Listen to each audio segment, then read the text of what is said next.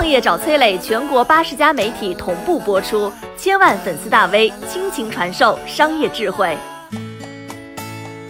神秘消失的游戏公司老板离奇，背后隐藏的真相到底是什么？三十九岁身家上百亿的游戏公司老总离奇，在刚刚过去的圣诞节当晚成为了游魂。传说下手的正是手下的得力干将徐总，他以一种潘金莲戕害武大郎的方式酿造了悲剧。从各路消息当中，我试图完成事件真相的拼图，却没料到复杂程度超乎想象，更牵扯出曾获得世界科幻小说最高奖项雨果奖的国产科幻《三体》迟迟难以被搬上电影屏幕的迷局。一九八一年，离奇出生于浙江温州苍南的商人家庭，家中有矿，非常富裕。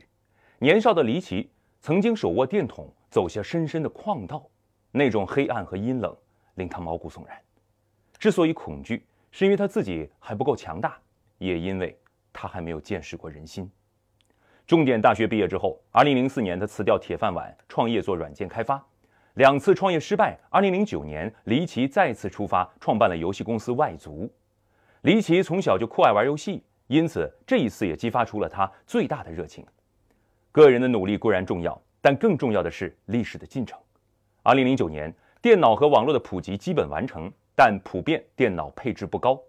离奇精准捕捉到一种对电脑要求不高的游戏类型——页游，也就是在网页上玩游戏。你可以理解为偷菜或者是卡牌。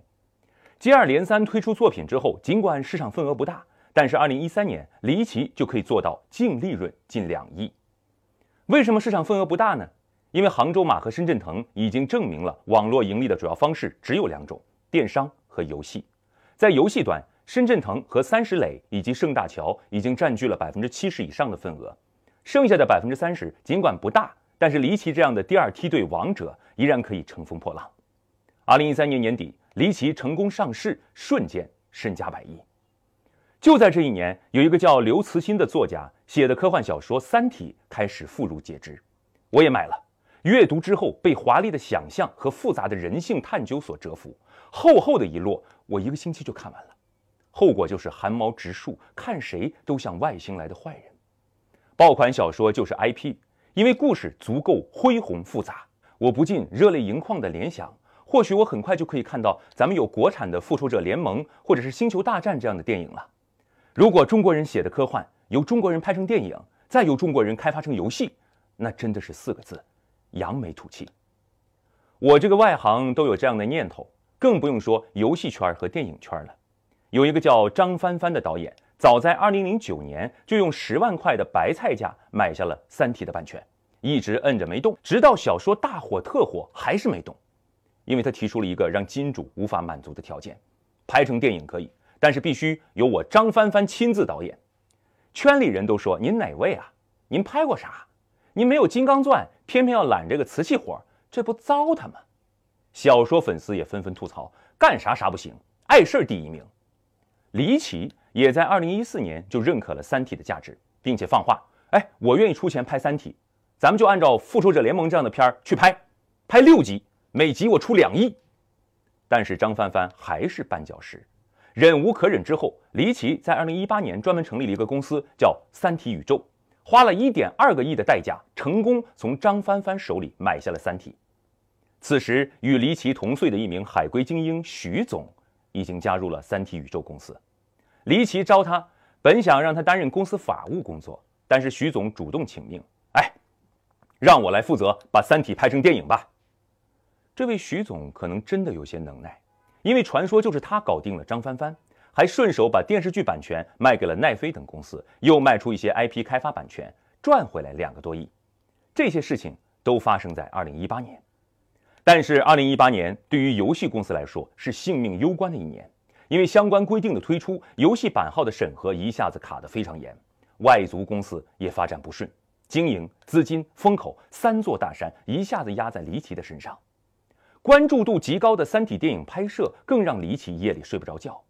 这么好的小说，如果我拍成烂片了，那不是成了千古罪人？一个金馒头突然变成了烫手山芋。离奇不是张帆帆，却在这一刻深深感受到了张帆帆的压力。再加上二零一九年刘慈欣的另一部小说《流浪地球》拍成电影大获成功，纷纷呐喊国产科幻要雄起啦！这一下子，群众对于《三体》电影版的期待就更高了。那位曾经主动请缨的徐总，因为推进《三体》电影版乏力，也让黎奇对他越来越不满意。传说黎奇让他调岗，别再管《三体》电影这件事情了。徐总把这些信号解读为自己的失势，在一家市值三四百亿的上市公司中，失势可不是调一个岗位那么简单，屁股挪一挪，可能就是几十亿的灰飞烟灭。怒从心头起，恶向胆边生。二零二零年十二月十六号，李奇感到身体不适，去了医院。一检查，这可不是肠胃炎那么简单，而是他体内存有有毒物质。种种线索指向了徐总。更可怕的事还在后面。本来离奇的身体状况应该真实向大众公布，但是在事发之后这一周多的时间里，外族公司却一直发布消息说离奇没事，甚至还在好转。直到圣诞节这一天，离奇故去，真相被戳破。外族公司为何选择隐瞒甚至美化过程当中的信息呢？有人推断，创始人突然故去，势必市值大跌。众多高管选择把真实包藏，是因为要抓住最后的几天来减持，把盘子让大众来接。真相到底如何，已在调查当中，一切以昭告为准。我们不能传播诛心之论，更不能让情绪影响理智。曾经有人问刘慈欣，《三体》为什么不直接让好莱坞去拍呢？刘慈欣说，无论小说如何，好莱坞大片往往最后都有一个伪光正的结局，改编嘛。这就是他们工业化的流水线以及票房保证的绑架，但《三体》过于深刻，哲思过于黑色，所以我不给好莱坞。《三体》讲的是宇宙的黑暗森林，每个星球的生命都在为追求自己文明的延续而不择手段，甚至毁灭其他的星球。这就是《三体》故事的魅力。刘慈欣当然没有见过外星人，一切关于外星人的想象，其实还是源自于对人性的思考。《三体》能否变成一个合格的电影，一切未知。但是小说之外的离奇的故事已经被不幸一语成谶。